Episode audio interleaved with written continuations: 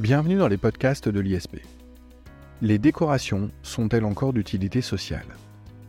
En février dernier, le président de la République recevait à l'Élysée son homologue ukrainien Volodymyr Zelensky et lui remettait les insignes de Grande Croix de la Légion d'honneur. Un honneur rare qui interroge sur cet acte si symbolique. La question des décorations et de leur utilité sociale a été posée aux candidats à l'oral du concours de l'École nationale de la magistrature lors d'une session récente. Quels étaient les éléments attendus face à une question, il est vrai, difficile ? Au-delà de cela, l'utilité sociale des décorations interroge. Certains les trouvent surannées, d'autres ne comprennent pas comment sont choisis les bénéficiaires. Beaucoup partagent l'idée qu'elles sont inaccessibles et réservées à des privilégiés. Alors, pour essayer d'y voir plus clair, je reçois aujourd'hui un spécialiste des institutions politiques, maître de conférences à Sciences Po et enseignant de culture générale à l'I S P, Samir Hammal. Samir Hammal, bonjour. Bonjour Jacob. Samir Hammal, toujours un plaisir de vous recevoir dans les podcasts de l'I S P. Vous Merci savez, Jacob. C'est toujours un plaisir de venir vous voir. Samir Hammal, une première question très simple. C'est quoi une décoration ? Alors, au risque de vous faire sourire, je préfère quand même préciser, Jacob, qu'il ne s'agit pas de décoration au sens euh, aménagement intérieur, extérieur d'un espace. Hein, d'accord ? Genre décorer sa maison ou son appartement, c'est pas ça. Donc, je parlerai ni de Valérie Damido, ni de Stéphane Plaza, dont je sais que vous êtes un fan, Jacob. Absolu. Effectivement, euh, Samir Hammal, on ne parle pas ici des arts décoratifs, donc... Oui, on, on parle bien de décoration au sens de distinction honorifique. Alors, en général, elle est remise à une personne par un État. Alors concrètement, c'est, c'est un représentant de l'État, en fait. Qui, alors ça peut être un parlementaire, ça peut être un ambassadeur, ça peut être un ministre, ça peut être un, un, un président et même un, même un monarque qui remet une décoration. Pardon, Samir Hammal, je oui. vous arrête, je vous interromps. Une décoration est toujours remise à une personne. Alors, oui euh, et non. Soit, en fait, elle, elle, elle peut être remise à une personne physique, quand on veut distinguer un, un individu qui peut être un national ou un, un étranger. Donc ici, le mérite, il est obtenu à titre personnel.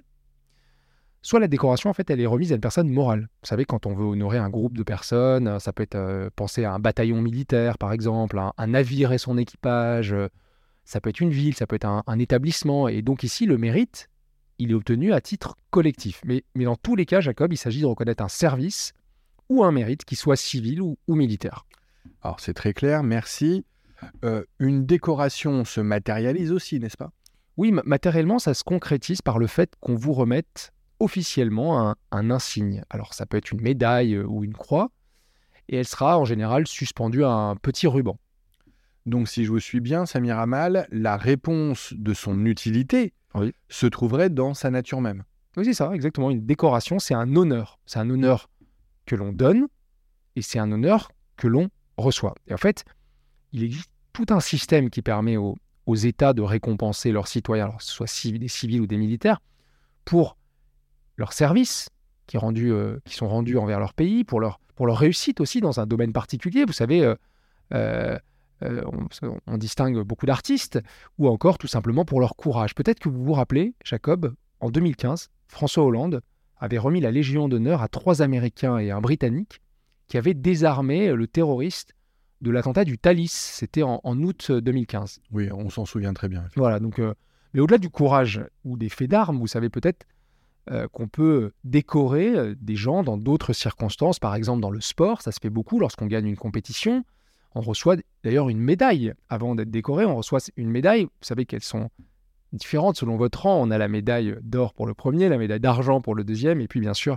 la médaille de bronze pour le troisième. Alors justement, Samir Hammal, vous évoquez le sport, euh, je crois savoir euh, que les sportifs se font aussi souvent décorer, n'est-ce pas ? Alors oui, effectivement, c'est, c'est pas rare qu'on leur fasse l'honneur suprême d'une décoration. Peut-être que vous vous rappelez, en deux mille dix-huit, d'ailleurs c'était le cas également en dix-neuf cent quatre-vingt-dix-huit, les fameux bleus de l'équipe de France de football ont été décorés de la Légion d'honneur après leur victoire lors de la Coupe du Monde de football. Alors c'était en Russie en deux mille dix-huit, et c'est devenu euh, finalement une, une distinction un peu commune en fait pour les grands sportifs dans notre pays. Je précise que toutes les nations font pareil. Elles honorent leurs sportifs euh, triomphants parce que le sport, c'est devenu une arme politique. C'est un, un prolongement de la diplomatie. D'ailleurs, on, on l'a vu euh, il n'y a pas très longtemps au Qatar, l'année dernière, c'était absolument évident, euh, Jacob. Ah, pardon, Samir Hammal, mais je vais me faire le porte-parole de certains. Oui. Euh, peut-être n'est-ce pas mon avis, mais je me fais le porte-parole de certains en oui. disant clairement on, qu'on ne voit pas très bien où est l'utilité sociale ici. Alors, c'est vrai que spontanément, pourquoi on décore des sportifs ? Mais parce qu'il y a un service rendu à la nation en réalité, pour le prestige de la nation sur la scène internationale, c'est très important. Et puis, en filigrane, quand vous grattez, vous avez également un service rendu à la nation pour la cohésion sociale.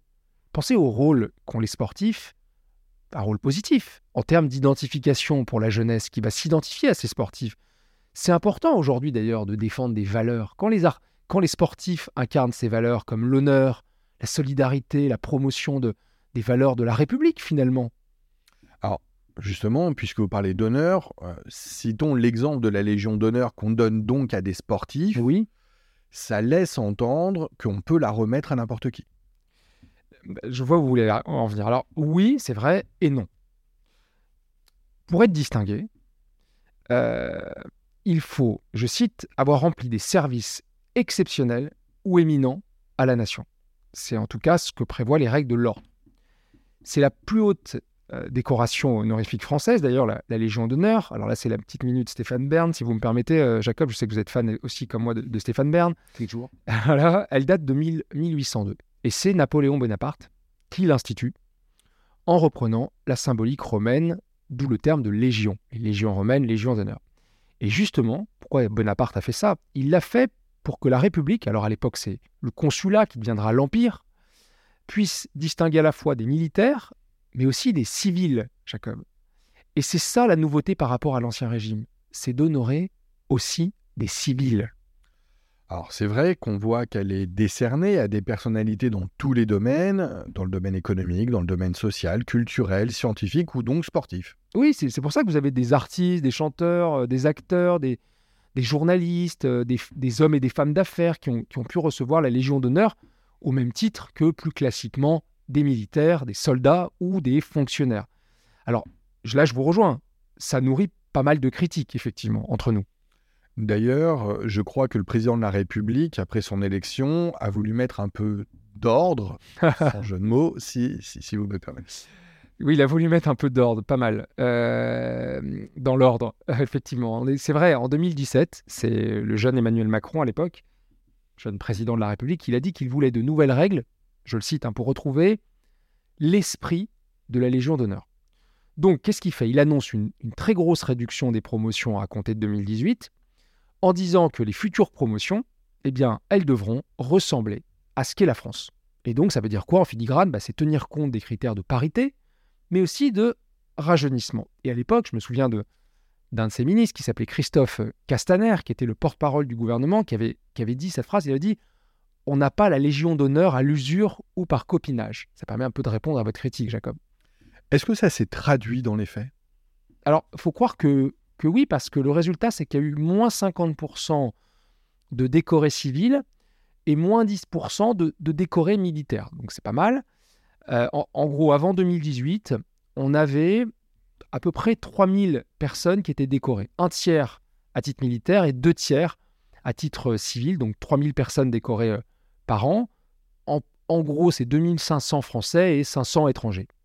Et si vous faites un peu les comptes depuis sa création de la Légion d'honneur, un million de personnes quand même ont reçu la Légion d'honneur, c'est pas mal. Et si vous regardez les chiffres officiels, il reste environ, aujourd'hui, quatre-vingt-dix mille personnes qui peuvent se targuer d'avoir eu la Légion d'honneur, qui sont encore vivants.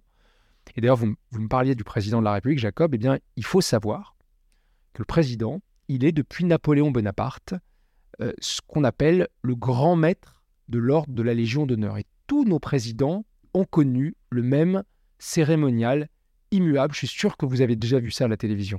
Oui, on le voit très bien, effectivement. C'est au moment de son investiture, n'est-ce pas ? Exactement, vous avez de très bons souvenirs, c'est ça. Il, il est reconnu comme maître, comme grand maître de l'ordre, par un monsieur qui est le grand chancelier et qui lui remet le, le grand collier en prononçant ces mots, je cite « Monsieur le Président de la République, nous vous reconnaissons comme grand maître de l'ordre national de la Légion d'honneur. » Et il y a des images qui sont restées célèbres.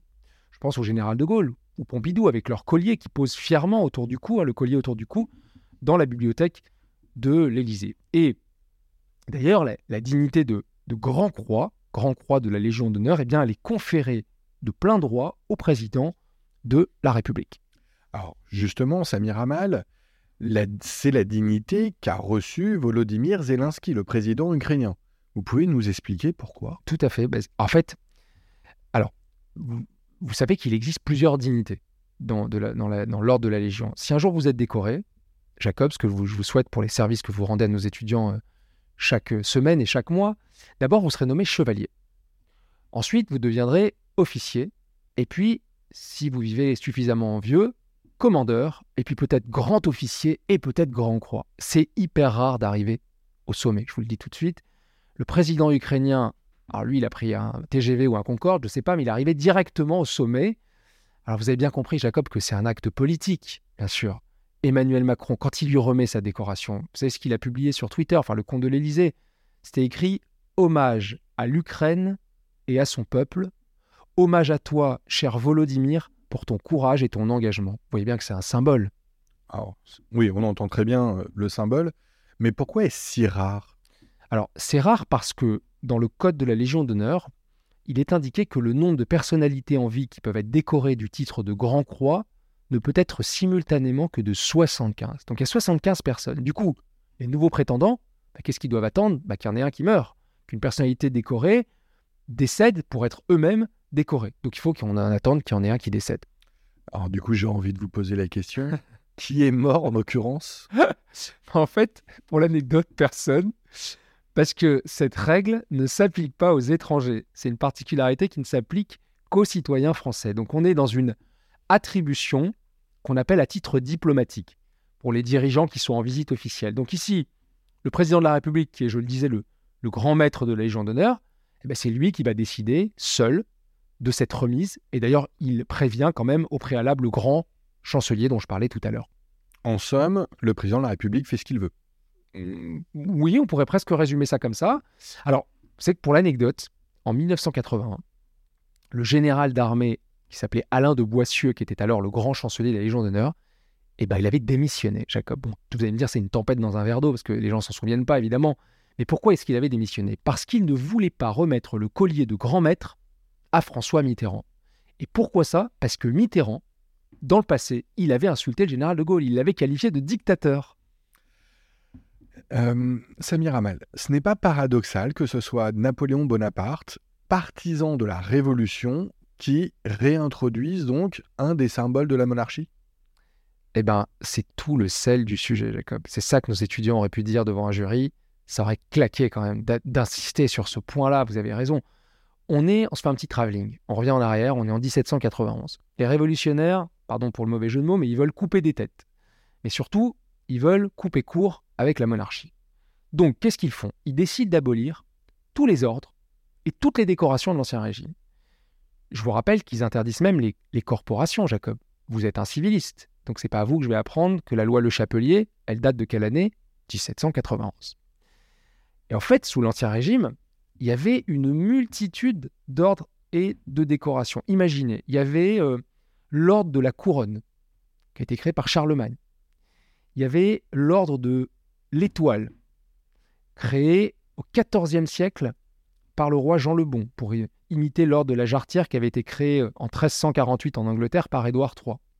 Il y avait l'ordre du Saint-Esprit, créé par Henri trois, qui sera un des plus prestigieux de la monarchie française.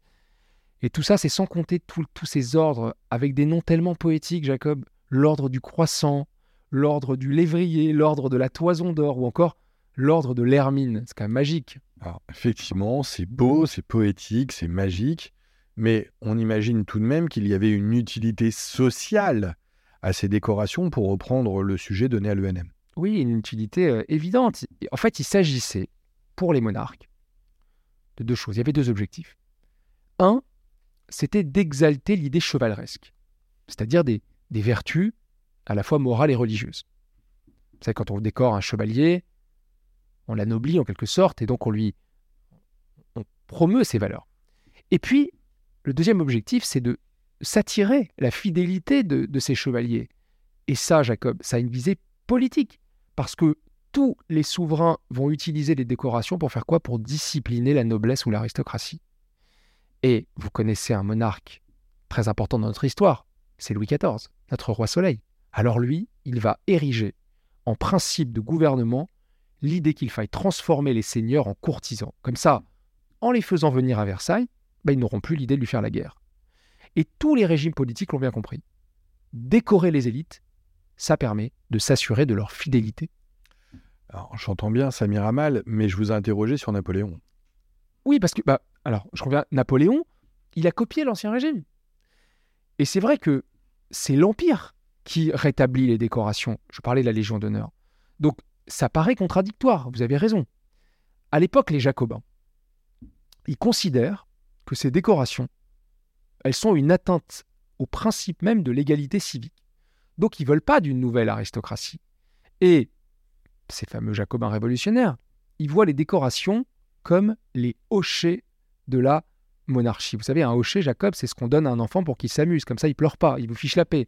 Je m'adresse au jeune papa que vous êtes, de alors, sans doute les utiliser, les hochets, en ce moment. Alors oui, certes, mon, mais mon fils de, de quatre ans est encore trop petit pour recevoir une telle décoration, ça vient. Mais ça viendra, ça viendra. Euh, Bonaparte. Pas pour lui. Ah ben oui. Alors, Bonaparte, d'ailleurs, on, devrait, on le salue, votre fils Jonas, qui doit sans doute nous, déjà nous écouter. Euh, une... mais, mais Bonaparte, c'est, c'est un génie, je crois qu'on peut le dire. Hein, pas parce qu'il est corse, mais c'est un génie. Euh, il justifie devant le Conseil d'État la réintroduction des décorations. Qu'est-ce Mon qu'il... fils aussi est corse. Bah... Et ben voilà, ça tombe très bien, par sa maman. Euh, qu'est-ce, qu'est-ce, que dit, euh, qu'est-ce que dit Bonaparte ? Il dit « Je vous défie de me montrer une république, ancienne ou moderne, qui sut se faire sans distinction. Vous les appelez des hochets ? Eh bien, c'est avec des hochets que l'on mène les hommes. » Ouais, tout est dit ici. Euh, il s'agit donc de mener les hommes. Exactement. C'est pour ça que la, qu'à la Restauration, la monarchie reprend les décorations de l'Ancien Régime. D'ailleurs, ce qui est intéressant, c'est qu'elle n'abandonne pas la Légion d'honneur qui avait introduit, été introduite par Napoléon Bonaparte. C'est aussi pour ça que, après la Restauration, Napoléon trois, lui aussi, créera une médaille militaire en dix-huit cent cinquante-deux. Toutes les médailles commémoratives pour commémorer tous ces épisodes, la, la Crimée, l'Italie, le Mexique, c'est-à-dire en fait des campagnes militaires. La Troisième République fera exactement pareil, elle va poursuivre cette tradition pour honorer les soldats de la Première Guerre mondiale. Et la Quatrième République le fera également en instaurant ses propres décorations à l'occasion de la Seconde Guerre mondiale. Bref, pourquoi je vous dis ça ? Parce que tous les régimes politiques ont maintenu ces décorations. C'est bien qu'elles ont une utilité sociale, mais surtout une utilité politique. Samir Hammal, c'est passionnant parce que, euh, à vous écouter, ouais. on a l'impression qu'il y a une véritable histoire des décorations, n'est-ce pas ? Eh bien, c'est pas qu'une impression, Jacob. C'est, c'est une branche de l'histoire qui s'appelle la phaléristique. Alors, c'est un terme qui dérive du mot phalère. Alors, qu'est-ce qu'une phalère ? C'était une petite parure métallique ronde qui ornait les armures des soldats ou des harnachements des chevaux dans l'Antiquité. On remettait ce petit bijou aux, aux légionnaires romains pour leurs actes de bravoure ou leurs campagnes victorieuses. Et la phaléristique, c'est la science qui a pour objet l'étude des ordres, des décorations et des médailles. Et comment procèdent ces historiens ? Eh bien, tout simplement en regardant, en étudiant les médailles sur euh, plein de supports. Ça peut être des tableaux, ça peut être des photographies, ça peut être des armoiries, ça peut être également euh, des monuments. Et je suppose, Samir Hammal, que dans tous les pays, c'est pareil. Oui, dans tous les pays, c'est pareil. On pourrait faire un tour du monde des décorations si on voulait. Je vous donne quelques exemples fameux chez nos voisins. Euh, vous avez l'ordre de Léopold chez les, chez les Belges, en Belgique. Vous avez, alors celui-là, je l'adore, l'ordre du Soleil levant. C'est magnifique, hein, on est au Japon. Euh, l'ordre impérial de Saint-André, en Russie, qui est un des plus prestigieux ordres. Vous avez l'ordre de la Jarretière en Angleterre avec sa fameuse devise hein, « Honni soit qui mal y pense », visant en français. Vous avez l'ordre de Saint-Grégoire le Grand au Vatican ou encore l'ordre de Saint-Charles à Monaco. Je pourrais continuer la liste pendant des heures, Jacob. Hein. Alors à vous entendre, il existe beaucoup donc de décorations. Est-ce que c'est pareil en France ? Bah, il y a peu de gens qui le savent, mais il y a des centaines de décorations. Il y a même un, un fournisseur officiel de ces décorations. Vous savez, c'est la Monnaie de Paris. C'est elle qui fabrique les décorations civiles et militaires françaises depuis très longtemps, depuis Charles deux le Chauve, d'abord pour les rois et aujourd'hui pour la République. Alors, est-ce que vous pouvez nous en citer quelques-unes ? Bah, il y a la Légion d'honneur dont on a parlé il y a un instant. Il y a euh, l'Ordre du mérite agricole, euh, vous avez l'Ordre national du mérite qui a été créé en dix-neuf cent soixante-trois pour les fonctionnaires, euh, vous avez les, les Palmes Académiques pour les enseignants des universités, vous avez... Euh, ah oui, celui-là, il est très, très distribué. Vous avez l'Ordre des arts et des lettres, vous savez, qui est géré par le ministère de la Culture pour les artistes. C'est toujours un must d'arriver dans un dîner en ville avec ce, ces, ces, ces, ces, ces, ces arts et ces lettres. Euh, sans compter bah, toutes les médailles, hein, la, la médaille de la Défense nationale, la médaille de la Résistance, la médaille de la Gendarmerie, la médaille des sapeurs-pompiers, euh, qui est la médaille de l'Aéronautique, la médaille des douanes, la médaille de l'administration pénitentiaire. Enfin, c'est complètement dingue. Vous avez des centaines de décorations et puis vous avez aussi tous les ordres. L'ordre du mérite du travail, l'ordre du mérite social, l'ordre du mérite artisanal. Bref, je pourrais continuer la liste. Vous voyez bien, en fait, qu'est-ce que je veux dire par là ? C'est que vous avez toute une administration de la décoration dans notre pays. Chaque ministère, en quelque sorte, a un rôle de ministère instructeur dans, dans ses attributions de décoration et de médailles. Alors effectivement, ça fait beaucoup de médailles. Oui. Alors du coup, pour en revenir euh, à la question, oui. C'est quoi l'utilité sociale de toutes ces décorations en deux mille vingt-trois ? Est-ce purement symbolique ? Donc, c'est effectivement la question qu'on posait aux étudiants qui passaient le concours de l'E N M il y a, il y a trois ans. En fait, il faut comprendre que toutes ces décorations, elles reconnaissent des services particuliers. Alors, pour ceux qui les reçoivent, c'est un trophée social qu'on va pouvoir exhiber à la boutonnière, dont on pourra se prévaloir auprès de ses relations. Ça fait toujours bien. Mais c'est aussi la reconnaissance de vos mérites, de vos qualités, souvent professionnelles, ou, ou d'un engagement euh, au service de la nation, au service des autres, au service de la, de la collectivité. Pensez tout simplement à nos soldats que nous décorons parfois dramatiquement à titre posthume aux invalides pour le sacrifice de leur vie. Donc, vous avez à la fois une dimension qui est personnelle, c'est un peu narcissique, et puis vous avez une dimension qui est collective de, de service public. Eh bien, elle est là, l'utilité sociale. Vous savez, je n'ai pas l'habitude de citer des footballeurs, hein, ce n'est pas des grands philosophes, mais Olivier Giroud, qui avait été décoré en deux mille dix-huit pour sa victoire avec les Bleus, eh bien, il avait déclaré une phrase pleine de bon sens. Il avait dit... Je pense surtout aux combattants de guerre qui le méritent bien plus que nous. C'était très sage. Alors justement, Samir Hammal, il y a eu toute une polémique il y a deux ans lorsque le gouvernement a voulu décorer les soignants pour leur gestion du covid dix-neuf. Pourquoi ? Alors, le gouvernement, à l'époque, voulait récomp- les récompenser avec la médaille de l'engagement face aux épidémies. Alors, je, je, je ne savais pas qu'il existait même une médaille de l'engagement face aux épidémies. Bah si, elle a été créée en dix-huit cent quatre-vingt-cinq, Jacob, c'était après une épidémie de choléra. C'est la médaille d'honneur des épidémies. Et en deux mille vingt, le gouvernement l'a, l'a, l'a dégainée, l'a sortie du carton et voulait la remettre au goût du jour pour honorer les personnes qui se sont dévouées pendant la crise du covid dix-neuf. Le problème, c'est que le gouvernement annonce cette médaille avant d'annoncer son plan pour l'emploi pour l'hôpital public. Euh, et surtout la revalorisation euh, bah, salariale des, des personnels soignants. Un ouais, très mauvais timing. Hein, bah ouais, c'est un mauvais timing, surtout que c'était un peu le lot de consolation à la sortie du confinement, genre bon, on va pas vous donner de moyens supplémentaires, vous n'allez pas gagner plus, mais vous allez avoir un lot de consolation. Bah c'est, ça faisait un peu médaille en chocolat. Donc autant vous dire que les infirmiers, les brancardiers, euh, les aides-soignantes, bah ils l'ont un peu mal vécu. Alors, vous voulez dire que c'était, en somme, un très mauvais coup de com' de la part du gouvernement. Oui, surtout que ça faisait plus d'un an que ces personnels réclamaient des hausses de salaire, euh, des moyens, euh, et c'était bien avant la crise sanitaire, mais personne ne les écoutait. Alors, vous parlez d'un, d'un ratage de communication, c'était pas le premier. Je vous rappelle qu'en janvier deux mille vingt, on décore la Légion d'honneur un certain Jean-François Cirelli. C'est qui ? C'est le patron de BlackRock en France, c'est juste le mastodonte mondial de la gestion d'actifs, sauf qu'au même moment, on est en train de faire adopter la loi sur la réforme des retraites. Donc, je ne vous raconte pas à quel point les opposants sont, ne sont pas privés pour dire qu'on va vendre notre régime de retraite à des fonds de pension, ce qui a encore plus attisé la colère et la contestation contre la capitalisation. Samir Hammal, est-ce que vous avez d'autres exemples de ratage ? euh, J'entends par là des décorations officielles qui euh, ont suscité la polémique. Oui, il y, avait, il y a quelques affaires dans le même genre. Il y avait une affaire qui avait été dévoilée en deux mille dix-neuf par Mediapart.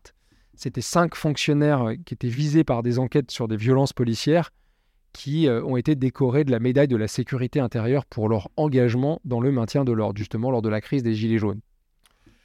Vous évoquiez également l'utilité de la décoration pour ceux qui la donnent et pas seulement pour ceux qui la reçoivent. À quoi pensiez-vous ? Bah, faut pas oublier que l'utilité, elle est aussi pour, pour ceux qui confèrent cet honneur, ceux qui donnent cette médaille. Parce que c'est une façon de contrôler les élites. Et en cascade, vous contrôlez tout le corps social. Par exemple, est-ce que vous saviez que la dignité de grand officier de la Légion d'honneur, elle est accordée de plein droit aux anciens premiers ministres qui ont exercé leur fonction au moins deux ans. C'est un truc automatique. Et je ne compte pas tous les anciens ministres, les préfets, honoraires, les anciens parlementaires, les magistrats, les ambassadeurs, qui ont été décorés par la République. Alors, petite précision, je, peut-être que vous le savez, mais nos, nos étudiants ne savent pas, ne le savent pas forcément. Tant que vous êtes en activité, vous ne pouvez pas être décoré. Alors, je parle, je parle des, des ministres, des parlementaires, vous ne pouvez pas recevoir la Légion d'honneur tant que vous êtes en activité. C'était pour éviter, en quelque sorte, les échanges de bons procédés. Mais sinon, toute la colonne vertébrale de l'État est, peut être décorée, toute cette colonne vertébrale qu'on honore de tenir les murs de la République, en quelque sorte. Alors donc, si je suis votre raisonnement, Samir Hammal, c'est une récompense qui n'est pas complètement désintéressée. Oui, en, en, en quelque sorte, parce que, le, vous savez, le don oblige. Quand quelqu'un vous donne, en principe, vous lui êtes redevable, Jacob. Il y a comme une relation de créancier-débiteur, ce qui est très bien expliqué d'ailleurs par le, le philosophe Gilles Deleuze. C'est le moment culture générale. Et cette relation euh, créancier-débiteur, pour citer Nietzsche, elle est constitutive de tout échange social. Il y a donc dans le fait de remettre une décoration, un échange social. Alors là, on est dans le cadre d'une approche anthropologique. Hein. Oui, c'est ça. C'est une... on est... Ça nous renvoie... Alors, je ne sais pas si vous connaissez cette cérémonie qui était pratiquée par les tribus amérindiennes qui s'appelle le potlatk. Le potlatk, c'était une sorte de rivalité à travers le don entre les chefs des tribus. C'est un système de don et de contre-don. C'est un peu comme les mecs qui sont à table, vous savez, en boîte de nuit, et qui commandent les bouteilles les plus chères, genre Magnum de champagne, et en face, l'autre table va se sentir obligée d'envoyer encore plus de spectacles avec une, un Jéroboam de champagne, et ainsi de suite. Chacun se renvoie la balle. Il y a des boîtes de nuit spécialisées à Paris là-dedans. Alors, je vois très bien Samir Hammal.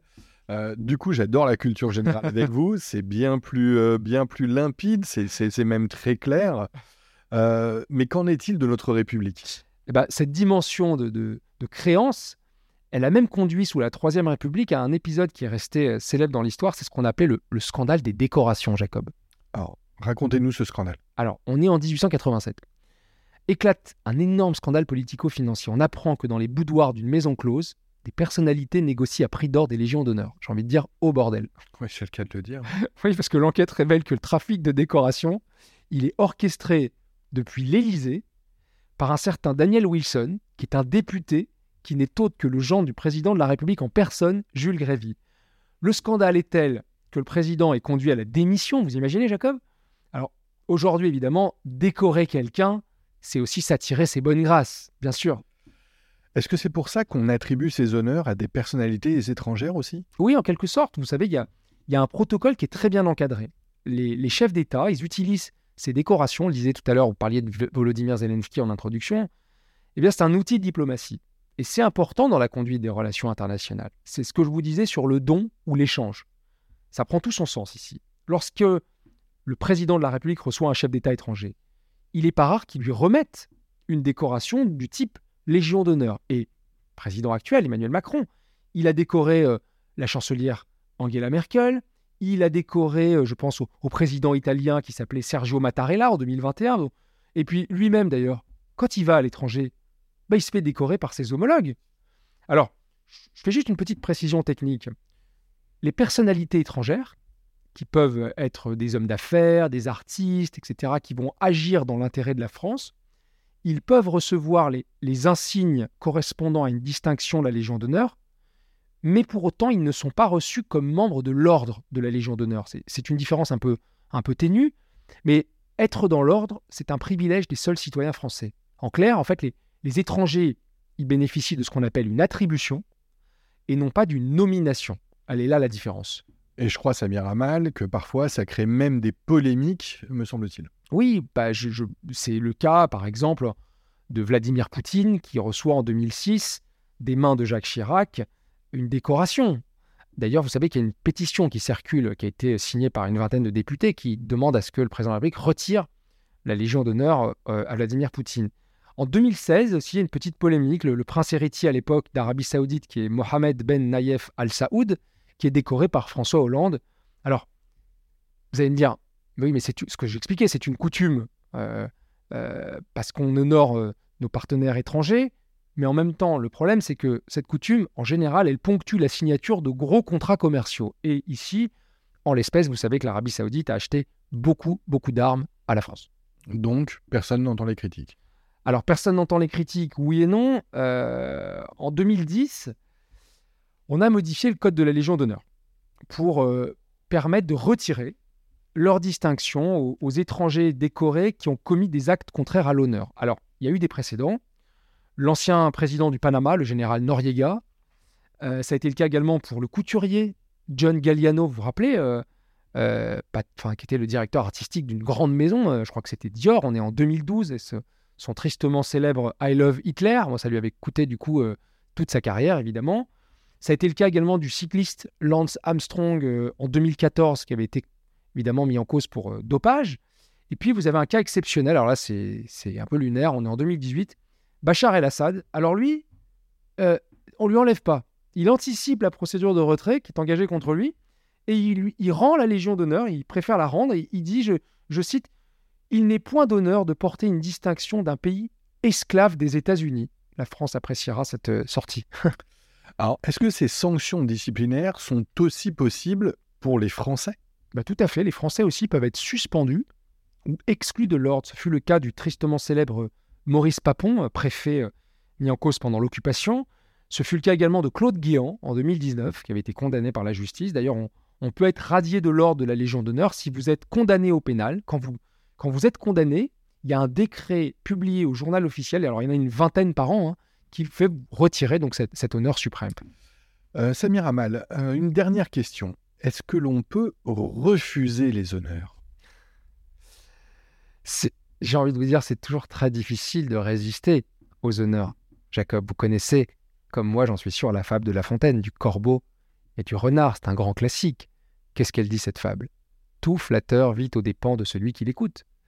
Donc, c'est très dur de résister aux honneurs. Mais il arrive que des personnalités refusent leur nomination. Des artistes, je pense à Brigitte Bardot ou Dalida, qui ont refusé la Légion d'honneur. J'ai envie de dire chapeau, mesdames. Euh, des intellectuels aussi. Vous connaissez peut-être Bernard Pivot, qui animait l'émission littéraire euh, très célèbre euh, et qui a déclaré c'est, « C'est une prime à la notoriété, je n'ai pas envie de me retrouver avec mon petit ruban rouge devant des gens que j'admire et dont je sais qu'ils le mériteraient beaucoup plus que moi. » Je trouve ça très classe. Et puis vous connaissez peut-être Thomas Piketty, euh, l'économiste euh, qui a vendu beaucoup de livres, à, notamment aux États-Unis, qui a, qui a refusé la Légion d'honneur. Alors lui, il n'est pas allé avec le dos de la cuillère, Jacob. Hein.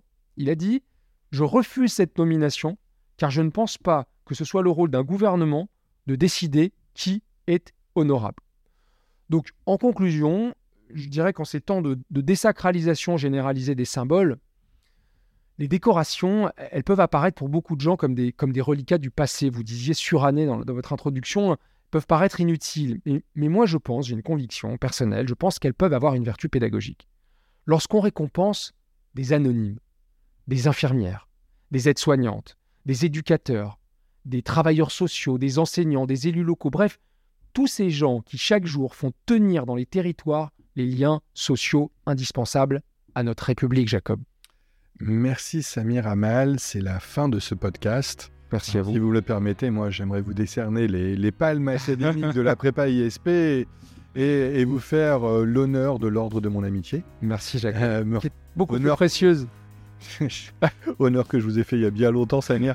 Euh, je suis sûr que nos éditeurs n'ignorent pas que l'on a mis bien, depuis bien longtemps. Si longtemps. Euh, bref, merci Samir. Merci. Euh, on vous espère bientôt dans les podcasts de l'I S P. J'espère. À pour des podcasts toujours aussi passionnants. Au merci, plaisir. Merci encore. À bientôt, Jacob. Merci à tous. Au revoir.